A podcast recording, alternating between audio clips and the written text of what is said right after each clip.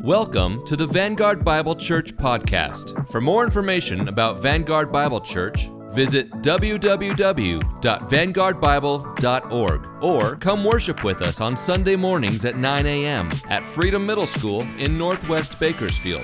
We hope you enjoy today's message. Good morning, church. Is anyone feeling tired this morning? No. No? Yeah, I heard some yeses. I'm, I'm right there with you. I almost made it till midnight. Uh, I'm so thankful for this new year. I'm thankful for our new song, Making Room uh, for God. And, and God certainly doesn't need our permission to make room. Praise God that He made room in our hearts for Him. But there is something to be said about starting a new year and being very intentional about making room for God on our parts. Instead of waiting for God to, uh, you know, like Jonah swallow a, make a, fish like swallow us, something extreme to get our attention.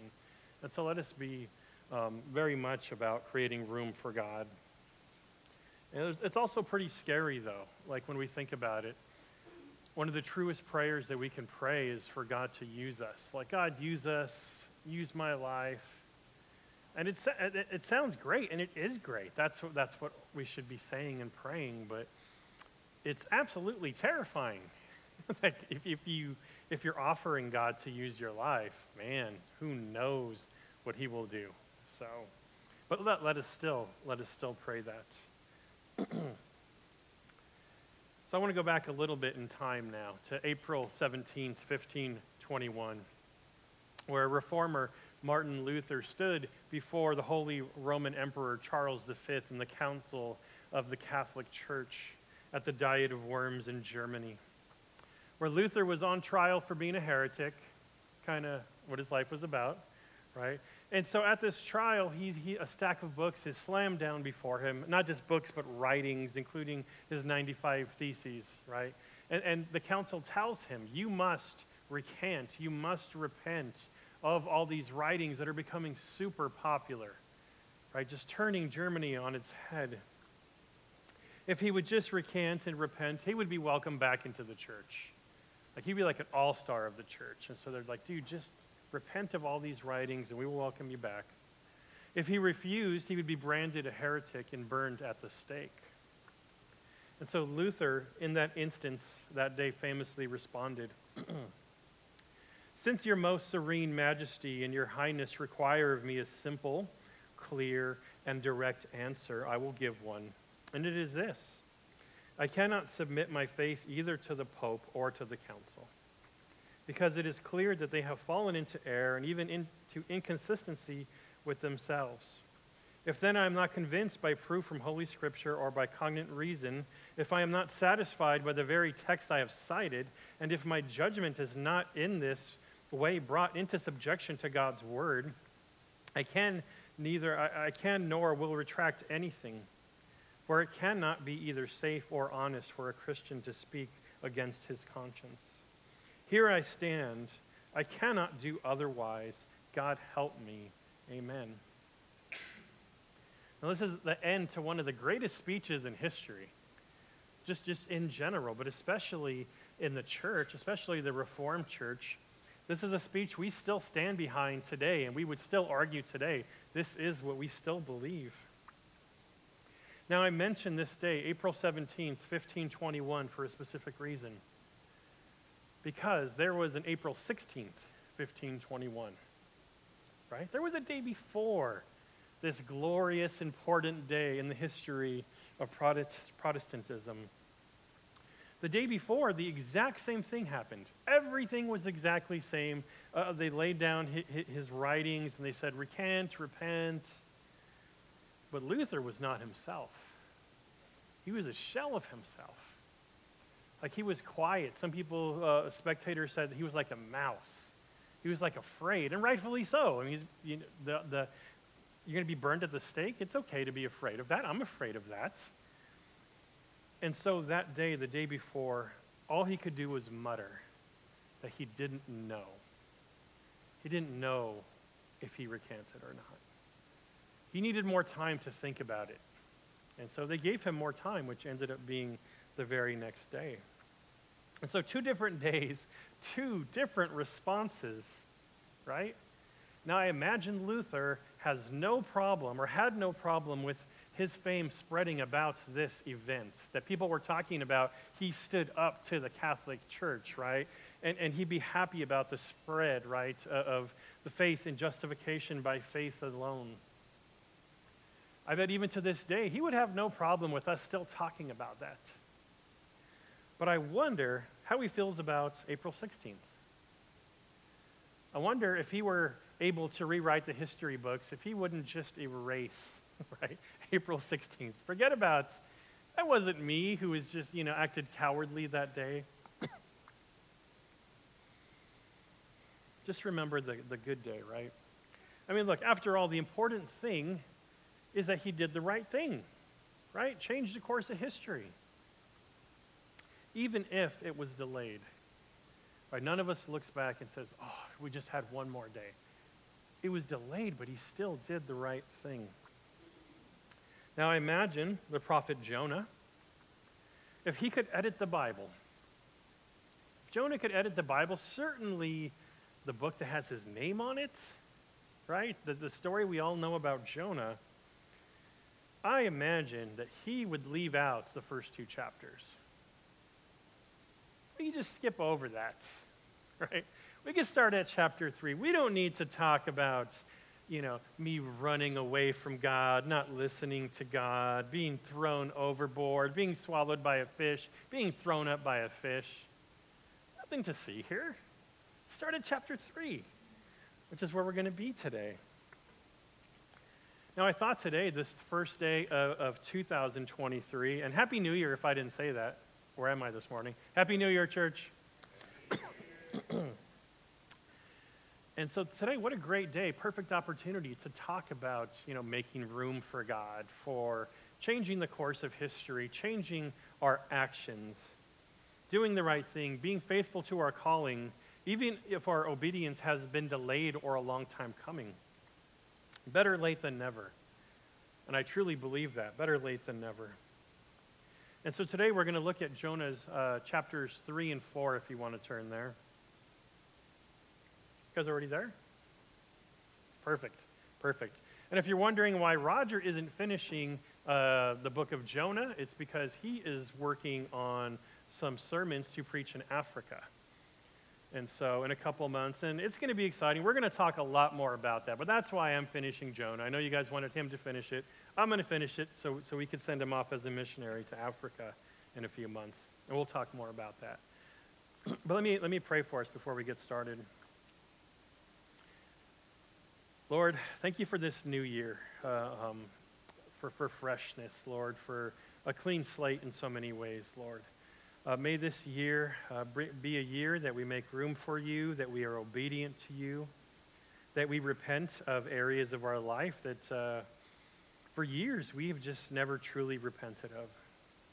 May this be a year, Lord, that uh, we bring you much glory in Bakersfield and in our families and workplaces, Lord.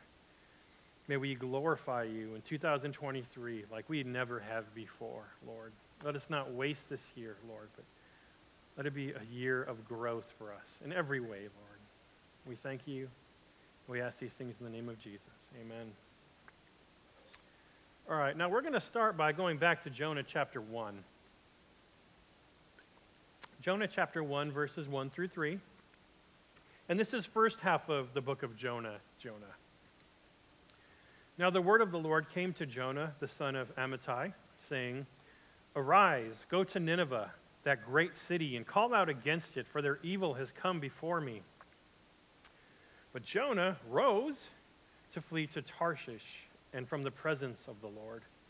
He went down to Joppa and found a ship going to Tarshish. So he paid the fare and went down into it to go with them to Tarshish, away from the presence of the Lord. And so, look, you know what? There's just something, let's be honest. There's something about being swallowed by a fish, by sitting in its stomach for, for three days, three days, three nights, and being thrown up. There's something about that that changes a person. It is that existential, providential crisis that, that realigns life's meanings and priorities. And we see that in chapter 3. And so keep in mind, we're going to look at Jonah chapter 3, verses 1 through 3 now. Look at this new guy that was thrown up, Jonah. Look at the way he acts now. And notice the parallel, all but one difference here. Then the word of the Lord came to Jonah the second time saying, Arise, go to Nineveh, that great city, and call out against it the message that I tell you. So Jonah arose and went to Nineveh, according to the word of the Lord. Now, Nineveh was an exceedingly great city, three days' journey in breadth. And so the second time is a charm, right? Praise God. Jonah does the right thing, he goes where the Lord directs. And so, what Jonah does and what we must do is repent. Repent of not doing what the Lord has told us and called us to do, which means repenting of not sharing God's message of repentance. Repent of not sharing God's message of repentance. Now, as we've read this historical story of Jonah, especially first two chapters, Jonah, we are supposed to react like that, that's why this story is here. We're supposed to be almost repulsed. Like it, it's ridiculous. We know what the solution is to the problem. We know what the moral is. Like, dude, just do what the Lord tells you, right? Shake our heads at Jonah. This isn't the way you're supposed to act. Stop running, start listening. It, it is also meant to provoke us to ask ourselves those very questions. Right? That's why this story is here. It's not to, to, to shake our head at Jonah, it's to look inward. Like, what about us is like Jonah? Is there any aspect of Jonah in us? That, right? That's what this is about.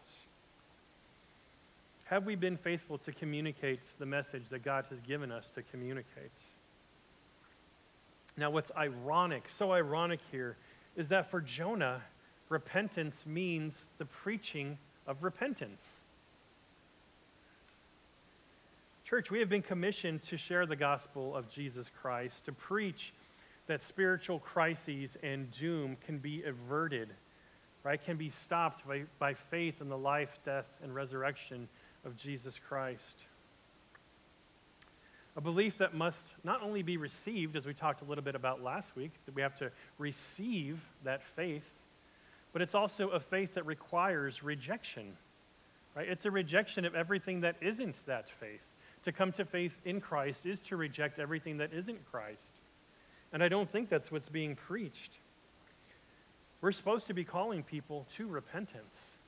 We're not calling people to add the gospel to whatever else they already have going on. And so we must be faithful to the command of Jesus in Mark 16 15, where it says, He said to them, Go into all the world and proclaim the gospel to the whole creation. Well, how do we do that? What does that sound like? Well, it sounds like John the Baptist in Matthew 3 2. Repent, for the kingdom of heaven is at hand. And it sounds like Peter in Acts 3:19. Repent, therefore, and turn back that your sin may be blotted out. And so for the first time in Jonah, like he's the example. right? It's like, hey, now be like Jonah. Now we want to be like Jonah right here. Repent of not sharing that message that God has given us to share. But what was Jonah's message? Was his message one of repentance as well? Let's keep reading in verse 4. Jonah began to go into the city, going a day's journey, and he called out, Yet 40 days and Nineveh shall be overthrown. So, what does Jonah do? Jonah preaches doom. I mean, let's just, let's just call it what it is. Jonah preaches doom. It's a simple message. In 40 days, Nineveh is going to be annihilated, it's going to be destroyed. No one's going to remember Nineveh. Now, it doesn't say that Jonah gave them an option for repentance. And I bet, you know, especially after we read in a couple uh, of, a couple of minutes about Jonah, I don't think he wanted them to know that was an option right? He just wants to say what he's supposed to say. Don't let them know that there's another path that they could take, like every other prophet of Israel would communicate. He just warns them. And look, perhaps that was the only message that God had for Nineveh. Maybe God knew that they only needed, in the Hebrew, it's only five words, that whole phrase. Maybe that's all God knew it would take to make Nineveh repent. Now, notice what Jonah doesn't do. I always thought this was interesting. He doesn't start by making an argument about the existence of God, right? He's not trying to justify why he believes what he believes. He doesn't attack their culture, he doesn't attack their gods. He's not dressed nicely, right? He, he's not somebody you probably want to listen to. I don't even know how socially presentable he would be after soaking in, in stomach acids for three days and whatever that looks like and whatever that smells like. He was just a guy given a message to deliver, a message of doom. And so, likewise, we must share God's message, even doom. Now, our message of doom is different than Jonah's. Jonah's message was like very physical. You guys are going to get pounded, you guys are going to get wiped off the face of the earth. The gospel message of doom is spiritual separation from God, an eternal hellfire that we earned, right, that we bought with our sin. Now, last week we talked about the gift of Jesus, right? This perfect gift. There's no better gift than Jesus. So, what's the opposite of that? What's the worst possible thing you could have or place you could be? Hell. Right? That is the opposite of Jesus. It is, it is hell. So then, why don't we preach doom? Why don't we preach doom? Why do so many evangelistic conversations start with God has a wonderful plan for your life? That's not the gospel. If so, Paul didn't get that one or any of the disciples, or so many heroes of the faith for that matter. It's not the gospel. The, go- the gospel is that God offers us a wonderful Savior. Not a wonderful life, a wonderful Savior. What makes him wonderful? He saves us. From what? Hell.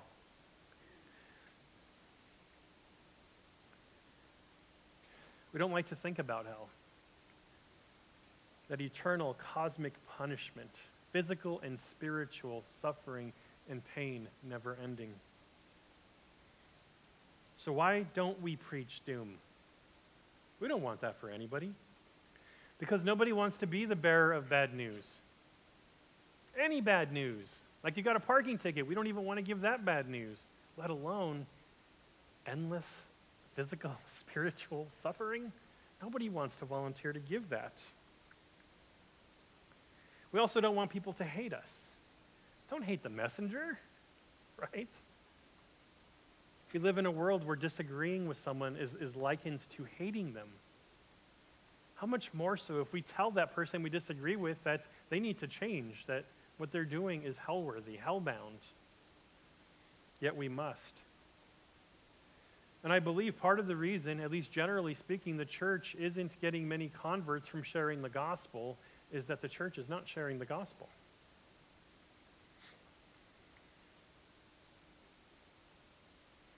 Our message is ignored.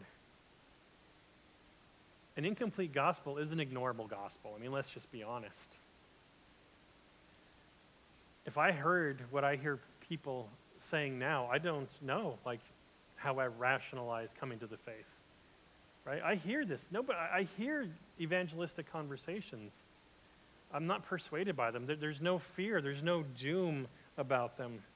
Our message is too easy to ignore. And it reminds me of somebody um, outside of a supermarket. If you've ever, and we try to avoid them, we know what we're talking about selling cookies, selling candy. We already pre ordered cookies if we wanted them, right? And so we ignore them but we present a gospel that is just as easy to ignore. Now, what if that same person, let's say selling candies, they tell you, you are going to die. And then you're going to die again, painfully. Only this time you're not actually going to die. It just keeps on going. Unless you eat this candy. Right? I, my guess, I, I, I imagine an upswing in sales. Uh, certainly, conversations, those conversations are going to be a lot longer. More inquiries into what is this about that you're talking about.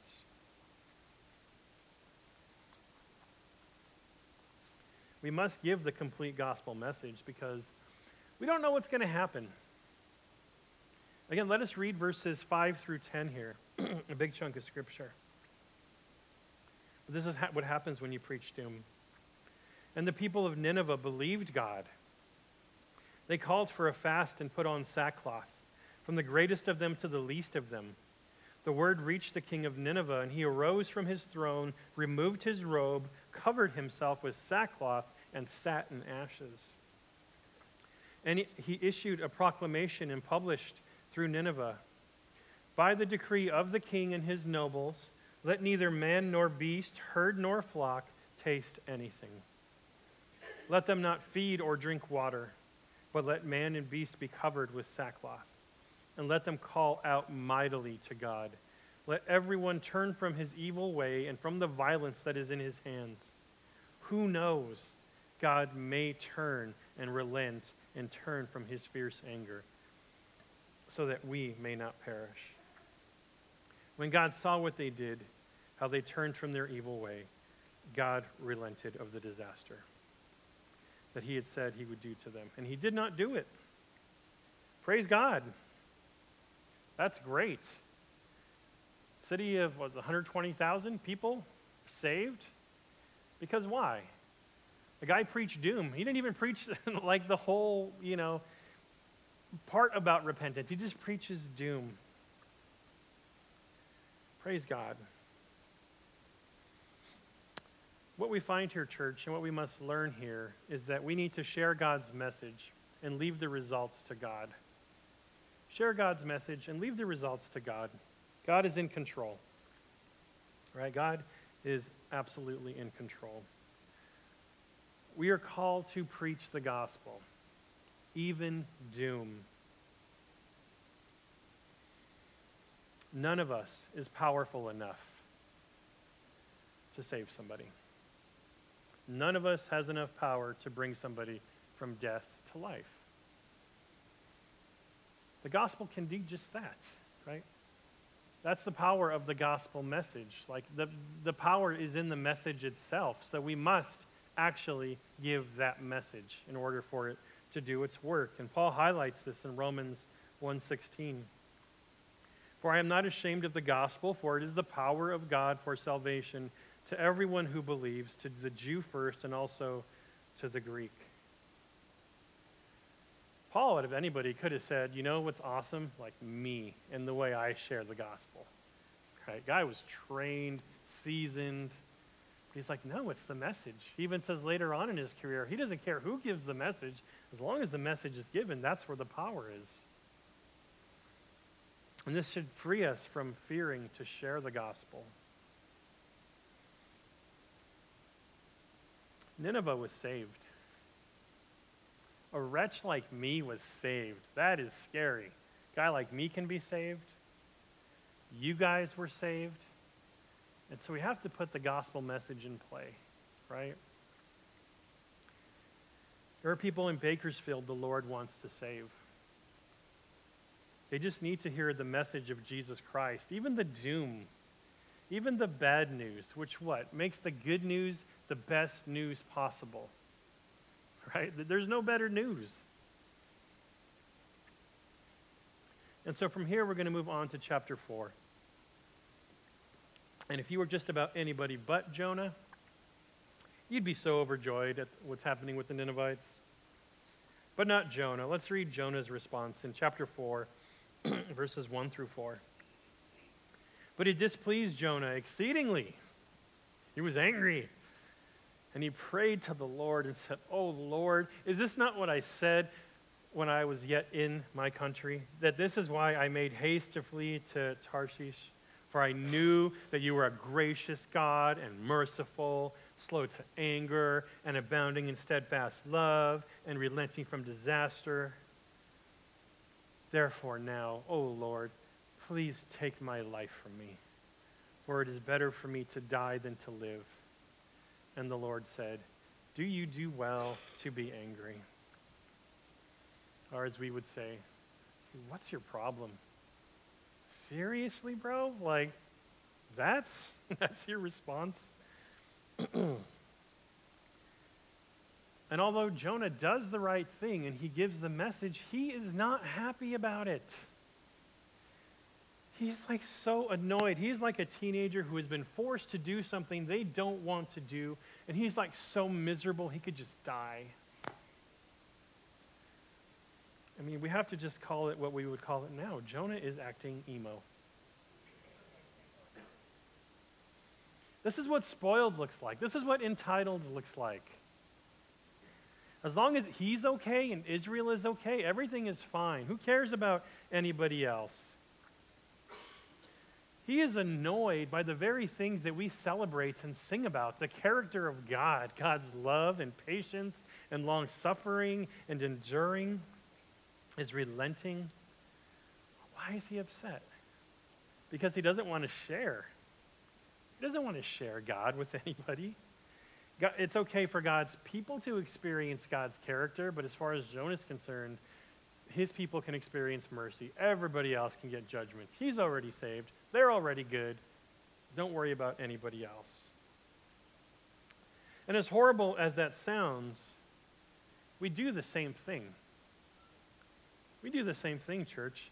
When we faithfully come to church and yet don't share the gospel with those who we don't like, with our enemies, what we say by our actions, by our actions is that God's mercy, great for us. Too bad for everybody else. I don't care if I'm the last one in heaven, good for me, I'm in. Who cares about anyone else? And what Jonah forgot and what we forgot and forget is that we forget what it was like to experience God's grace towards us. We have been so privileged for so long, we have forgotten what it's like to be hopeless, which is a great characteristic of being a Christian, right? We forgot what it's like to be hopeless. But it's not so good when we consider that there's people, neighbors, who still are in that hopelessness. We who have transformed hearts by the gospel should live and breathe and think and speak the gospel, even the doom, even to our enemies. Let's move on to verse 5. Jonah went out of the city and sat to the east of the city and made a booth for himself there. He sat under it in the shade till he should see what should become of the city. Now the Lord God appointed a plant and made it to come up over Jonah that it may be shade over his head, to save him from his discomfort. So Jonah was exceedingly glad because of the plant. But when the dawn came up the next day, God appointed a worm that attacked the plant so that it withered. And so Jonah loves his comfort more than he loves the glory of the Lord. He's exceedingly glad for his comfort. Again, the, the, irony here is that Jonah is celebrating his deliverance from discomfort while being angry about the deliverance of the lives of 120,000 people in Nineveh. In fact, the twist and judgment of this story is that Nineveh appear to be the most faithful people to God in the whole book. Right? They hear five words turn inside out, trying to please the Lord and appeasing the Lord. Well, Jonah, the prophet of Israel, although he, re- he repents in words, he does the right thing. He never repents with his heart. Right? That's what the chapter 4 is about. He did the right thing, but man, is he still in a really bad place. He has a theology of God that we already heard about. It's accurate, it is correct. But he doesn't let his theology affect his heart. He just knows a bunch of facts, but he hasn't been transformed by those facts. Jonah's comfort is his God. Right? Jonah's comfort is his God.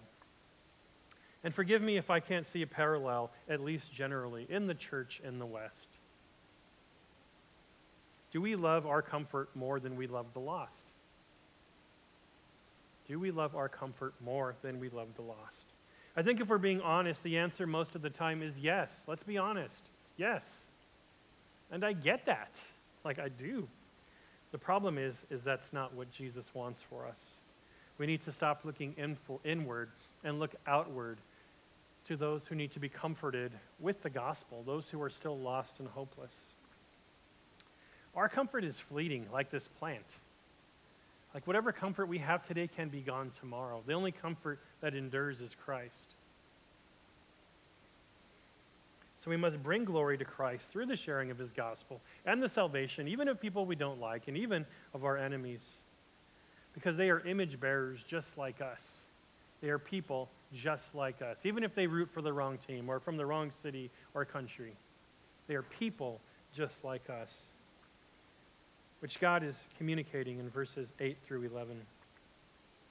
When the sun rose, God appointed a scorching east wind, and the sun beat down on the head of Jonah so that he was faint.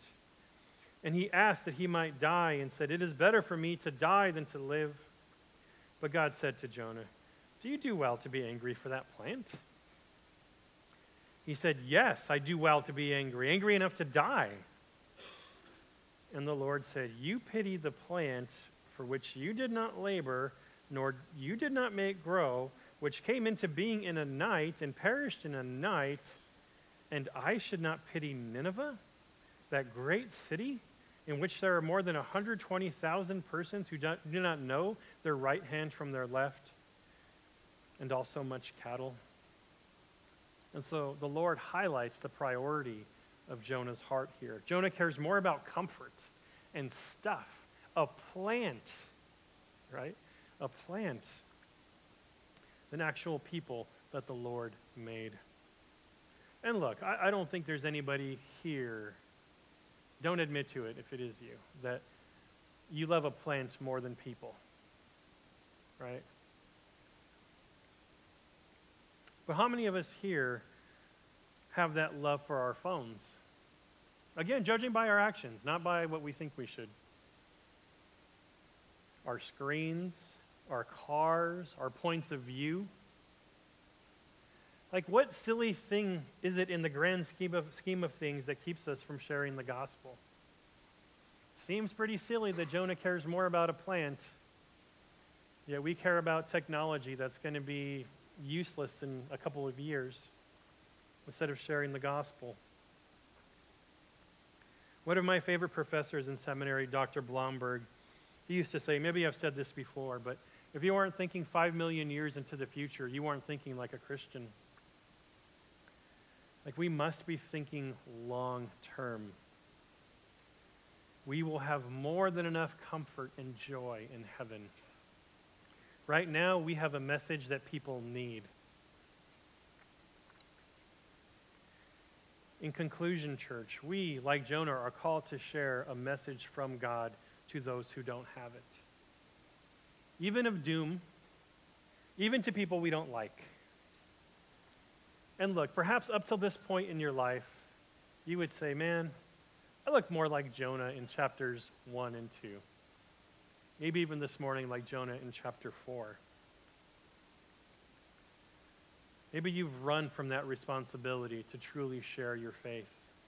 Or like Martin Luther on April 16, 5021, who was just too afraid to speak up. Let 2023 be your year. Let 2023 be your Jonah chapter 3, right? Your April 17th, 1521 the time when you decide to stand up and speak up and share that message God has given you. Share the gospel of Jesus Christ from hearts that know what it's like to be hopeless and experience the grace of God, knowing we aren't even responsible for the results.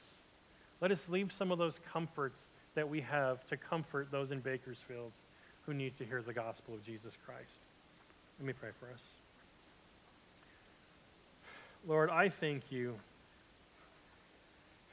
Lord, I was Nineveh. We were Nineveh, Lord, people who were, got to be careful with my words, not good. We were sinners, Lord, who deserved to be destroyed. and yet you brought the gospel to us. You opened our hearts and minds. And we thank you for your love, for your relenting of your judgment on us. But we also know that part of that was you also gave us a message with that, that others can experience this as well. And may we be faithful as a church to never hold back, whether it's a coworker, a family member, a neighbor, somebody at the market, whoever it might be, never cease to, to give this message, Lord. Even, even the parts that are difficult to give, that people need to hear. That the gospel, Lord, the cross isn't a keychain you add to everything else in your life.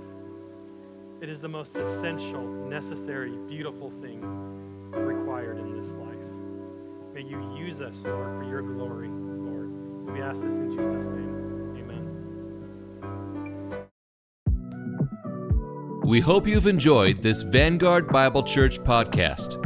You can find more sermon messages online at vanguardbible.org. Have a great week, and we hope we'll see you soon.